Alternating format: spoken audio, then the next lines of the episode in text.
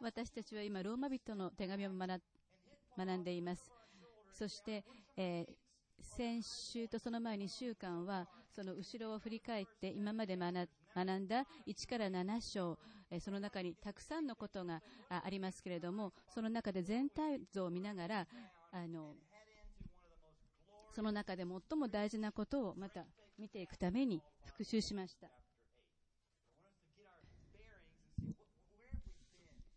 で私たちは今までどんな大事なことを学んだのかをこう全体像を持って見るために学びました。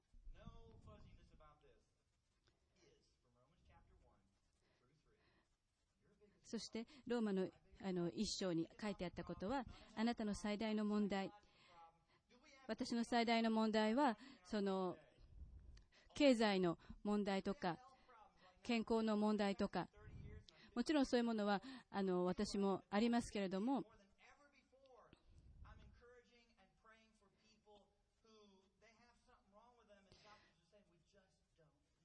例えば、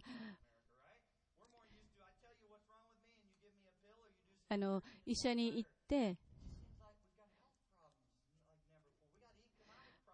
あの医者にあこれはもうどうしていいかわからないと言われたり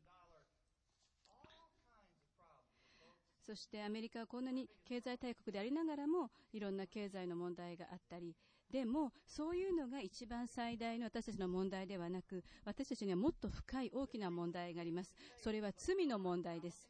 そしてそれは神との問題に向き合わ向き合わさせるんです。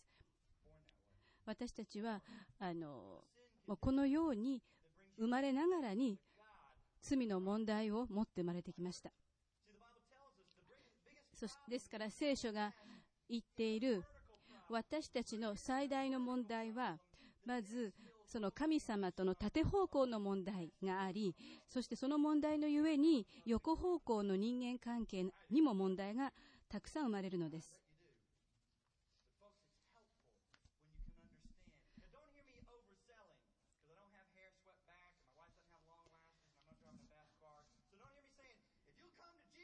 でも、だからといって、イエス様のところに来れば、この縦方向の問題が解決されるから、私の横方向の、えー人間関係や、えーいろんな問題も全部解決されるんだと思ったら、やっぱりそれはそうではありません。それは間違いです。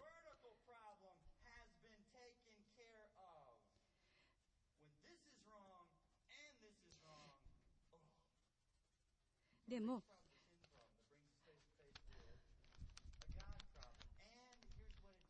その罪の問題というのが私たちをその神,の神に対する頑固な犯行に懲り,た凝り固ませるんです。そして神の栄養栄光を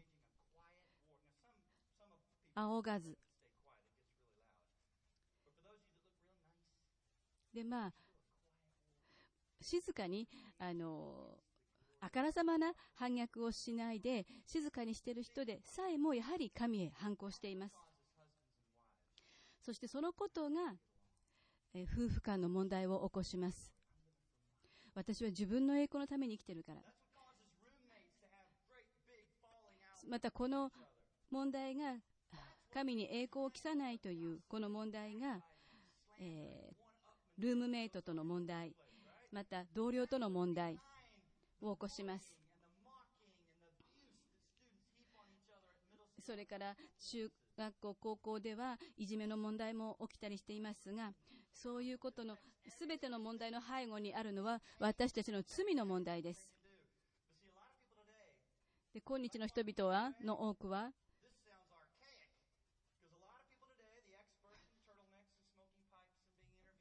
まあ、いろんな学者の方もいますけども、この罪という問題については、もうそれは古臭い、もう昔の、あの、ま、昔言われた古臭い問題だと考えて、そして、もっと、の、新しい解決を考えるべきと思っています。そして私たちの住んでいるこのアメリカでは、その心理学とか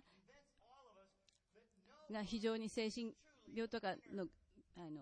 研究が大変進んでいますが、その中で結局、ケミカルインバランスとか、そういうあの病気のせいにして自分の責任を取らなくなります。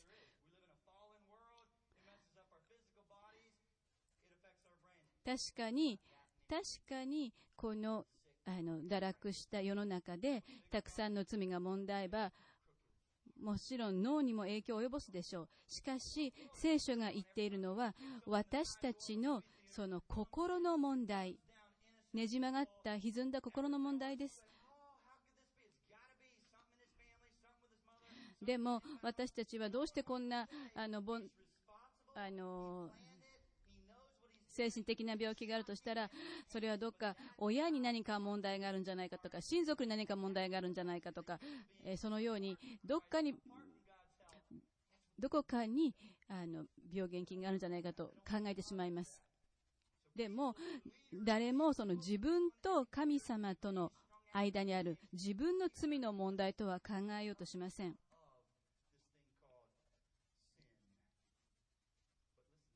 でも聞いてください。でもそれは嘘です。それは、あの、役に立つ人気のある、あの、たくさんのベストセラーを生み出す嘘です。でもこの嘘がもう長く語られているので、もう人々はそれを信じてしまい、ローマの1から3章に書いてあるような、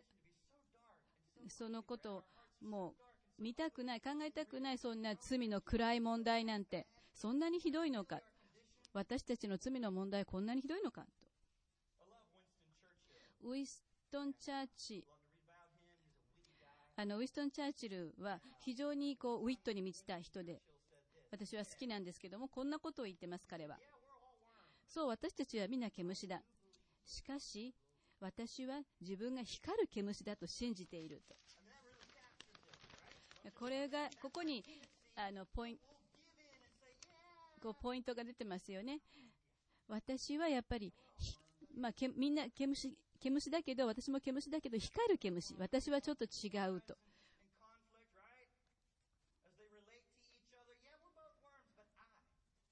例えば、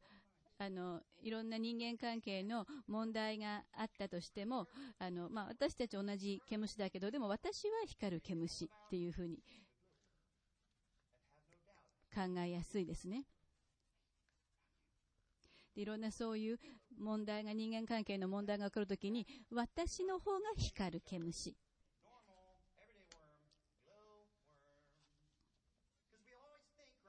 なぜなら私たちは皆、Just me.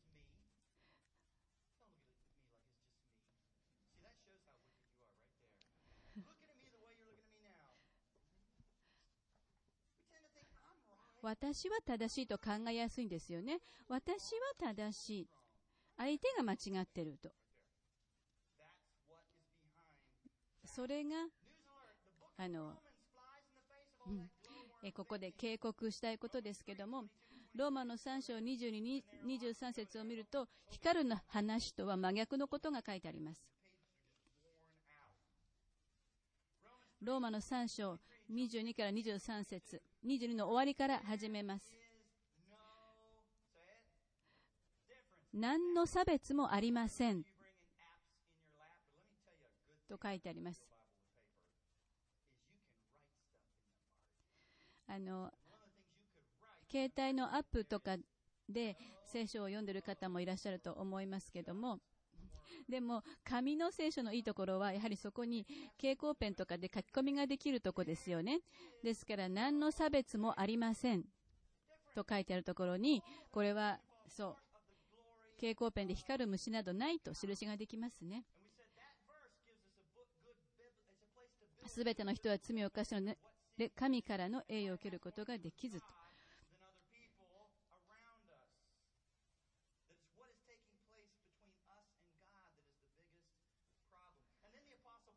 で、パウロがここでその神の栄光の問題についてそれがどれほど中心問題の中心かということを言っています。ローマの11章36節にこうあります。ローマの11章36節に、というのはすべてのことが神から発し、神によってなり、神に至るからです。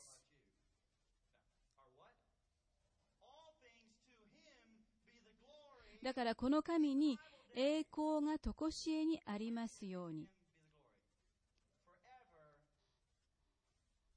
とこしえにこの神に栄光がありますように。アーメンと。神から、神によって、神に至る。ですから、私たちは、その中心にあるメッセージは、私たちは、そしてこの宇宙すべての被造物は、神の栄光のために作られたということです。木も森も雪を抱いた山もまた海の中で目の見えない魚も深海魚もすべてはすべては神の栄光のために作られましたそしてその星やまた生物学海洋学そういうものがある中で私たち人間はまた特別に神に神に栄養を期すために作られました。他の被造物とは全く別のものとして特別に作られました。なぜなら私たちはその全ての被造物の中で私たち人間だけが神の形に作られたからです。犬や植物や星、雪と違って私たちは神の形に作られました。そして、聖書が教えているのはあなたがクリスチャンになったから神の形に作り変えられるのではありません。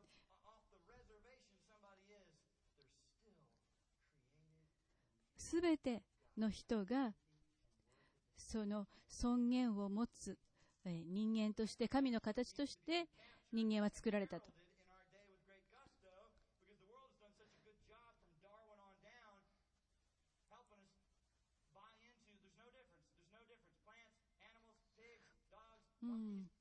その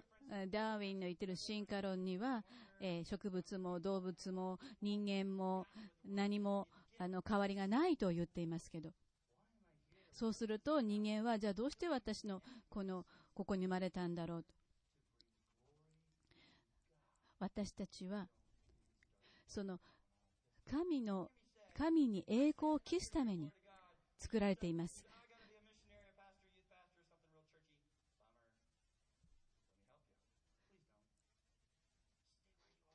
でもそれは別に宣教師や牧師になるということ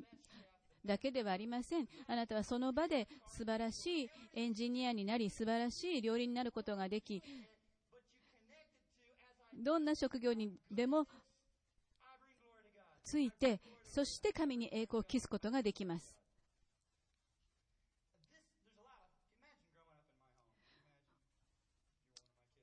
私が育った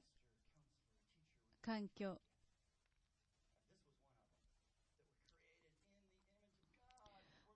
では、私たちは神の形に作られたから目的や意味があるのだと言われてきました。その教育った教会で。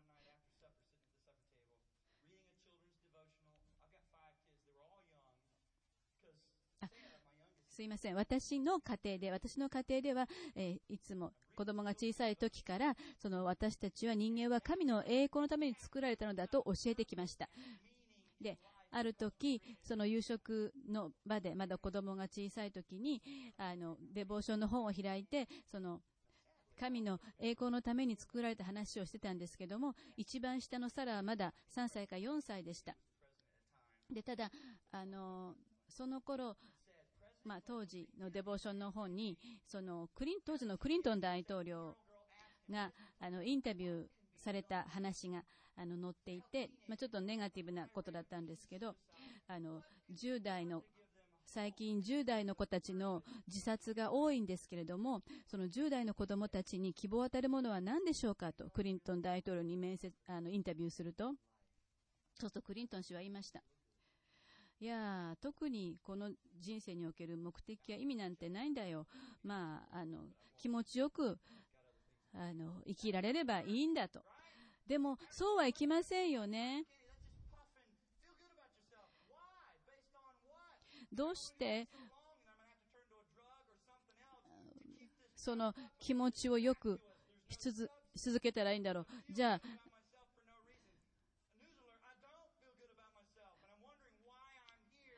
そんなこと言ってもずっと自分自身についていい気持ちで持ち続けることができない。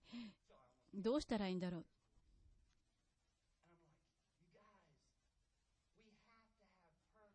私たちにはこの人生を生きる、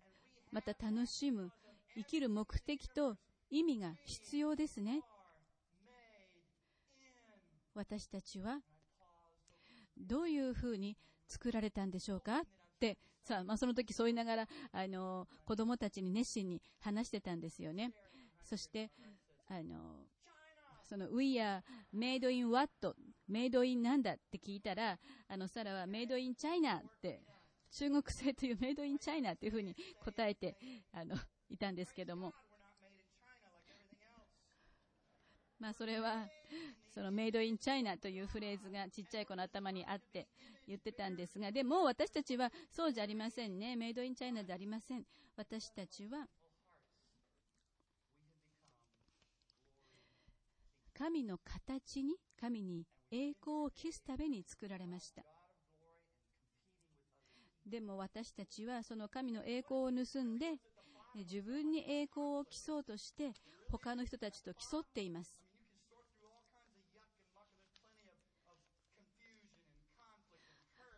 だからその中にたくさんのあの競争や混乱が起きます。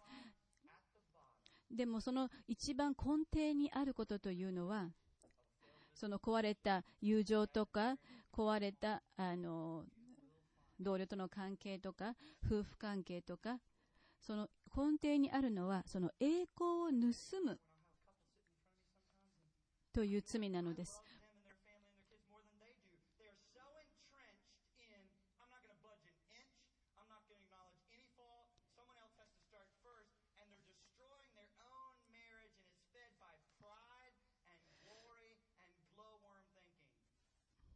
その夫婦関係が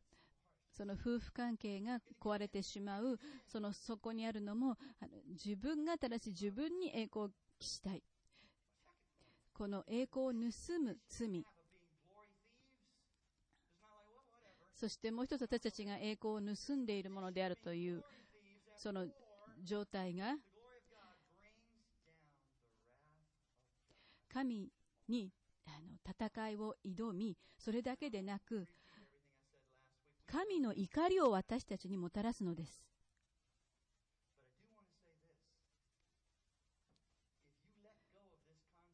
もし、この聖書にあの明確に示されている、この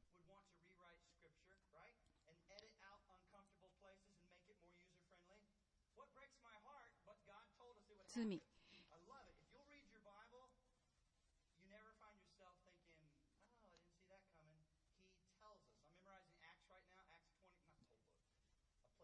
今、使徒の働きの聖句を覚えてるんですけれども、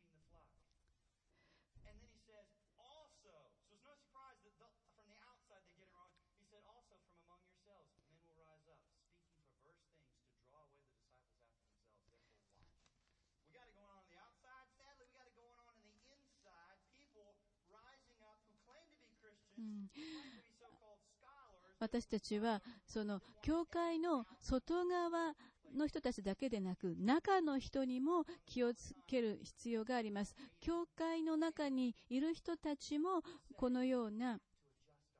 あの、聖書に書いてあることを自分たちの聞きやすいようにこう調整しようとしてしまう人たちがいるからです。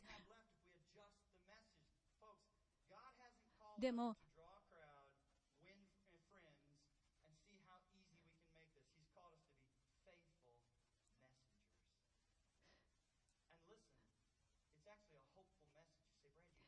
神様はこの聖書の、え、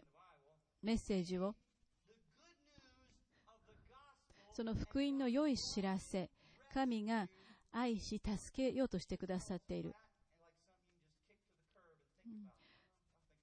そのメッセージを私たちがあの軽いものにしてしまいます。もしそのようにその罪の問題もそのまま受け入れないで自分たちの聞きやすいように調整してしまえばいいという時。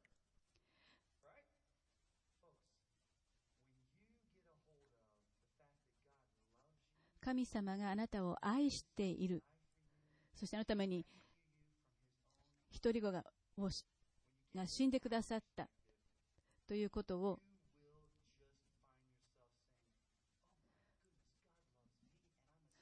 理解するとき、私は罪人であり、栄光を盗んでいたものであり、そして、こうして私が神に反抗しているときに、その時にキリストが私のために死んでくださったということが分かるとき、本当に、ああ、神様がこんな自分のために死んでくださったんだ、愛してくださったんだ、と、その神の本当の愛がわかるのです。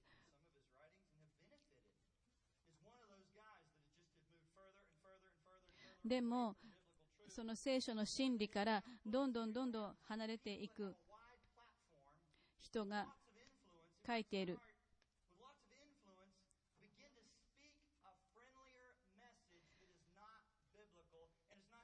もっとこう人が聞きやすいあのフレンドリーなメッセージ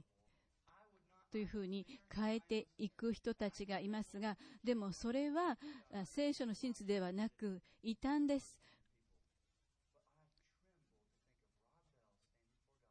それは、まあ、ロブベル氏ですけども、で彼はあのラブ・ウィンズ愛が勝つというあの本を書いたんですけどもでも彼が言ってることはあの神様は私たちを人間を愛してるから誰も地獄に行くことはありませんと書いてるんですけども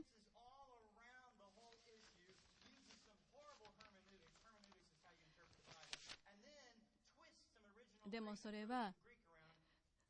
聖書に書いてあることをねじ曲げてしまって変えてしまっています。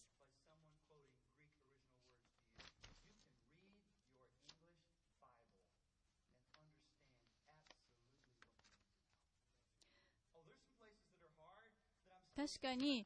読むのが難しいところもあります神の怒りということはあの確かに聞きにくいことではありますが、でも不明確に書いてるわけではありません。ローマの5章を読めば、はっきりと明確に書いてあることがわかります。これは不明確なのではなく、ただ私たちにとっては聞きたくない嫌なことなんですね。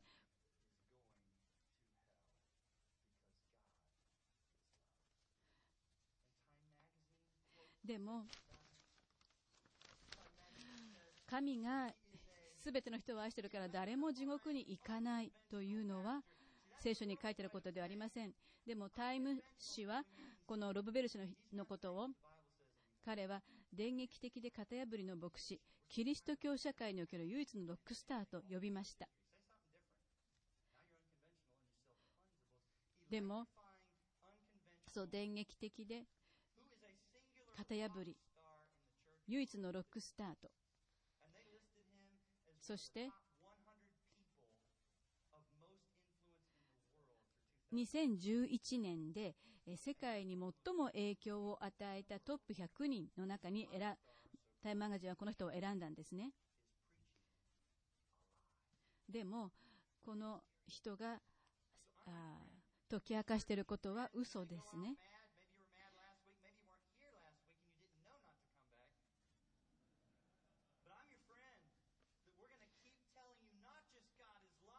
でも私が伝えたいことは聖書にある。そのまま神は愛でありながら神の怒りがある。だけど、その私たちの怒りを受けるべき罪に神が解決を備えてくださる。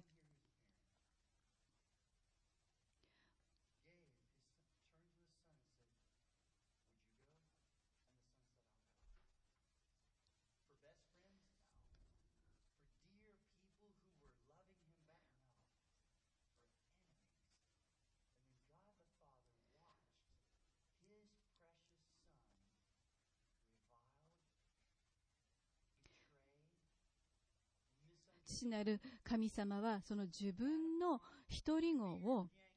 送り、その一人子が、えー、まれ、裏切られ、そして、裸にされ、十字架につけられ、そして、あの、本当は私たちが受けるべき怒りを、その、イエス様が代わりに受けてくださった。まあ、それが三つ目の今日のポイントにつながりますけども、まあ、今日の一番目の復習はその私たちの罪の問題、それが最大、それが神との問題、そしてそれを2番目は、えー私たちのその栄光の盗人という罪の状態は神の怒りを私たちはもたらします。でも今日の3番目のポイントは、私たち自身の努力は決して私たちを救うことも変えることもできません。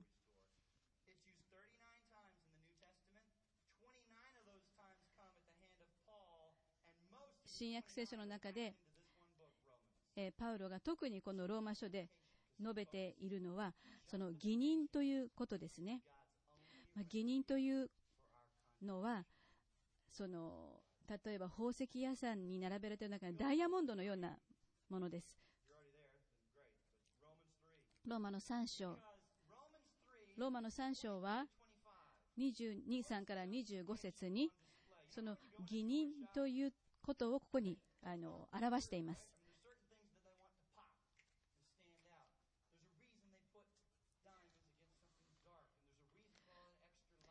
そのダイヤモンドを宝石屋さんで飾るときも、この暗いとか、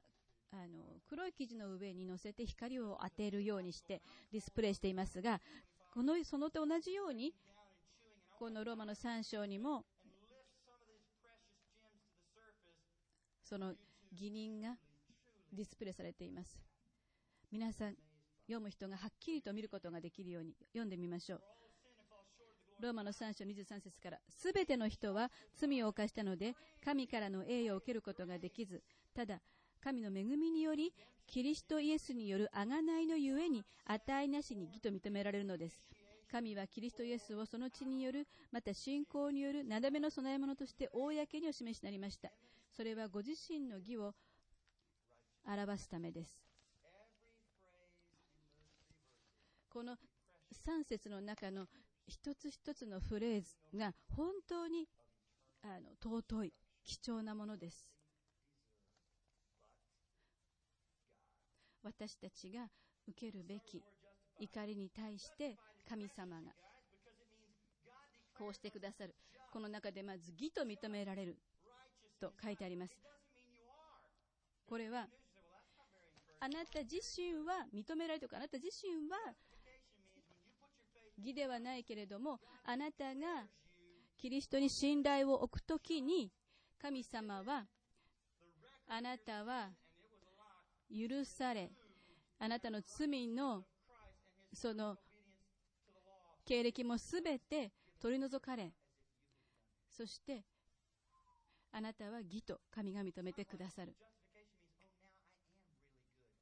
でも、それは決してあなたが義で素晴らしい人だというのではなく、それはあなたのを土台としてではなく、その一人がであるキリストを土台としてあなたを義と見てくださるということです。また、値なしにというのも素晴らしいことです。なぜなら、私たちは自分で獲得はすることはできないんです。でも、あの、人間はどうしても自分で何とかして得ようとしますけども、でもこれは、あの、値なしにと。だけど、確かにこの世の中には、本当に無料というものはない。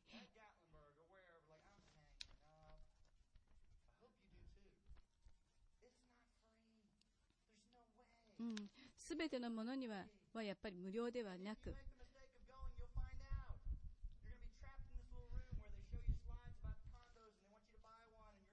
よく、あの、まあ、観光地に行くとタイムシェアリングとか言って、あの、あの無料ですから見に来てくださいと言って、あの、スライドを見せられたりするんですけれども、実は、あの、無料ではなく、あの、それを売られようとするんですけども、でも、でも、この、その神の救いは無代価である。無代価である。なぜなら、そのもう一つ、今度は恵みによるということが書いてありますが、その神の怒りの背後には、その神様の心の中にもう一つ別の強い衝動があるんです。恵みというのは、あなたがした何か良いことによって、それを土台にしているのではなく、あなたがふさわしくない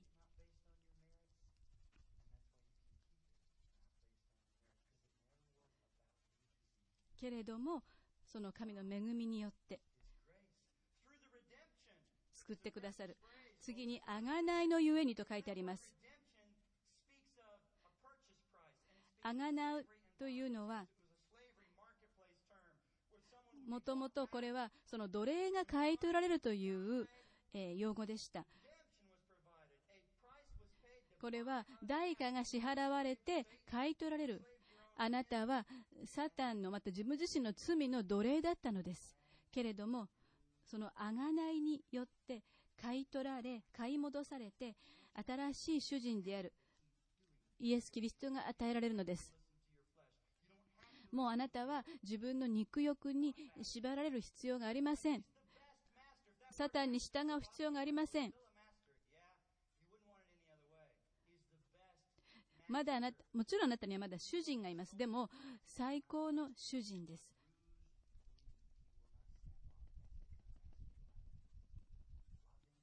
愛、愛し、優しく、憐れみに満ちた。新しい主人、イエス・キリストです。そして、ここにキリスト、イエスによるとまた書かれています。これも素晴らしいことです。これは、キリストプラス何かということではないのです。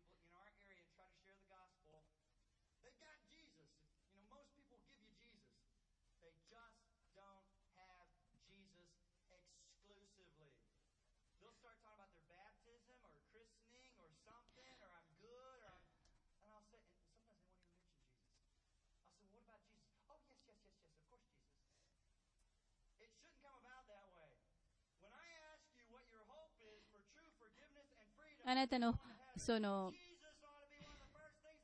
うんあの、許しと天国に行く、その土台は何ですかと言ったら、キリストイエスです。キリストイエスです。それは、洗礼を受けたとか、教会員になったとかいうことではなくて、また、え次の素晴らしい記述は、公にお示しになりましたというところです。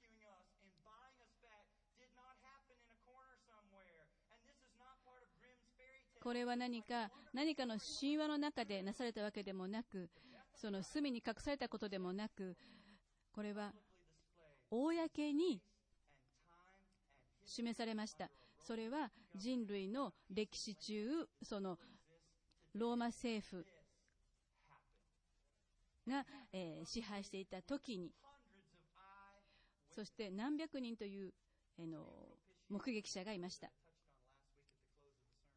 で、次に今度は、なだめの備え物としてという記述。これは、イエス・キリストという犠牲、生贄によって神の怒りが取り除かれたということです。その怒りというのは、あの、また、また、あの、注がれるということではなく、これはもう、キリストが、イエス様がこの神の怒りをすべて受けてくださったので、もう神の怒りは完全になだめられたのです。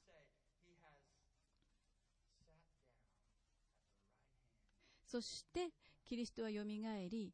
神のあの右の御座に座られました。なぜかというと、そのキリストの御業が成し遂げられたからです。これはもう完了したことなのです。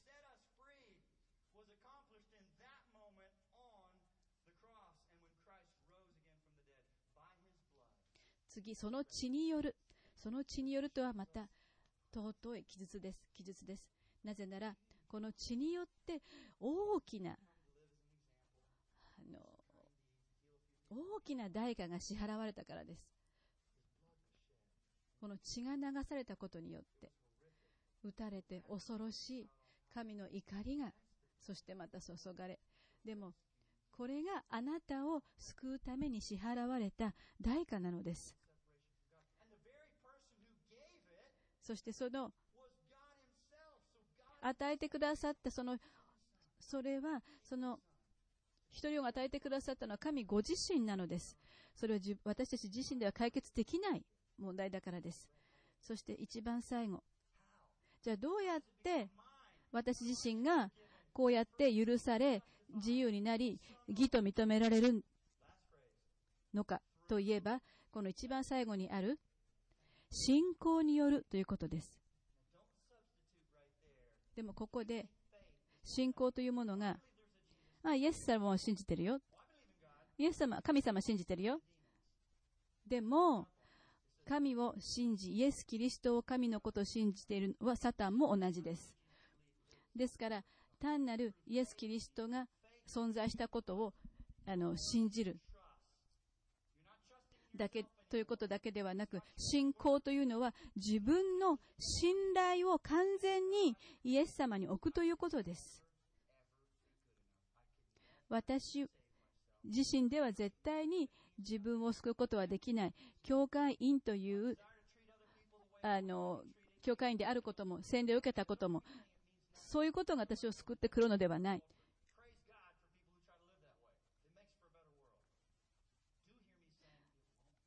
もちろん、あの、善行を行うことは素晴らしいことですし、それは、あの、良いことなんですけど、でも、その、良い行いによって自分が救われる、救われるわけではありません。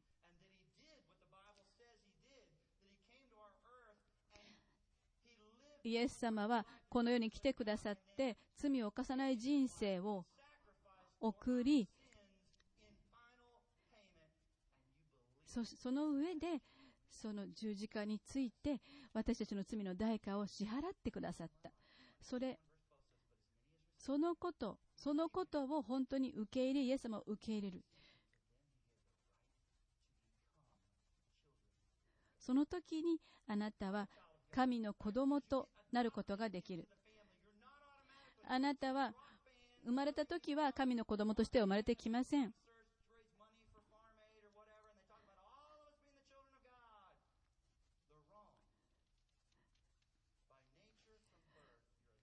私たちは生まれながらに、生まれながらに、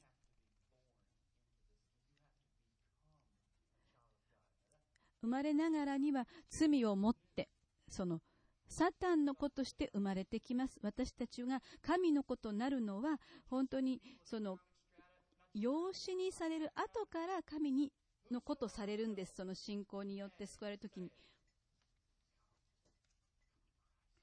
だから、どうぞ、キリストのもとへ来てください。もしあなたがもしクリスチャンでないなら、まあ、宗教的であって教会に行っても、どうぞキリストのもとに来てください。あなたがまだキリストを信頼していないなら、キリストのもとに来てください。もしかしたら、あなたはクリスチャンかもしれません。でも、その人にもお伝えしたいことがあります。キリストのもとに何度も何度も立ち返ってください。例えば、一度キリストを信じ、信頼しても、また、あの、自分のやりたいことに、えっと、走ってしまう時。